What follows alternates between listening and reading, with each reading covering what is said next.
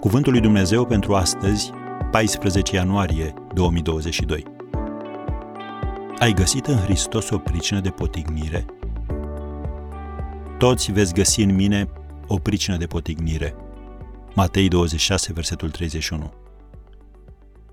În noaptea dinaintea morții sale, Domnul Isus a făcut acest anunț. Îl citim din Matei 26, versetele 31 și 32. În noaptea aceasta toți veți găsi în mine o pricină de potignire, căci este scris, voi bate păstorul și oile turmei vor fi risipite.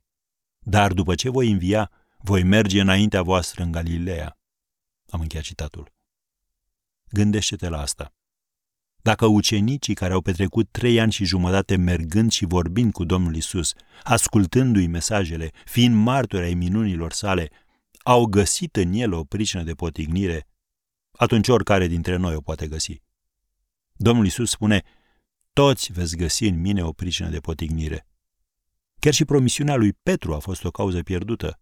El va spune în Matei 26, versetul 33, Chiar dacă toți ar găsi în tine o pricină de potignire, eu niciodată nu voi găsi în tine o pricină de potignire. Cu siguranță acesta nu a fost unul dintre momentele de glorie ale lui Petru. Chiar dacă toți, a fost arogant. Eu niciodată nu voi găsi în tine o pricină de potignire. A fost înfumurat. Încrederea lui Petru a fost în puterea lui Petru. Cu toate acestea, tăria lui Petru n-a fost chiar de piatră. Domnul Isus a știut ce va urma când i-a spus, Simone, Simone, satana va ceru să vă cearnă ca grâul, dar eu m-am rugat pentru tine ca să nu se piardă credința ta. Și după ce te vei întoarce la Dumnezeu, să întărești pe frații tăi. Luca 22, versetele 31 și 32. Satan avea să-l atace și să-l pună la încercare pe apostolul Petru. Dar Satan nu avea să pună niciodată stăpânire pe el. De ce? Pentru că Petru era puternic? Nu. Pentru că Domnul Isus era puternic. Și el a spus, eu m-am rugat pentru tine. Ce adevăr extraordinar! Domnul Isus se roagă și pentru tine. Tată, păzește în numele tău pe aceea pe care mi-ai dat. Mă rog nu numai pentru ei, ci și pentru cei ce vor crede în mine.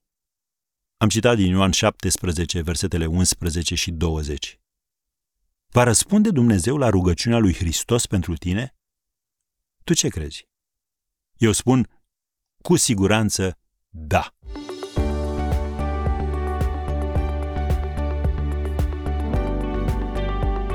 Ați ascultat Cuvântul lui Dumnezeu pentru astăzi, rubrica realizată în colaborare cu Fundația SER România.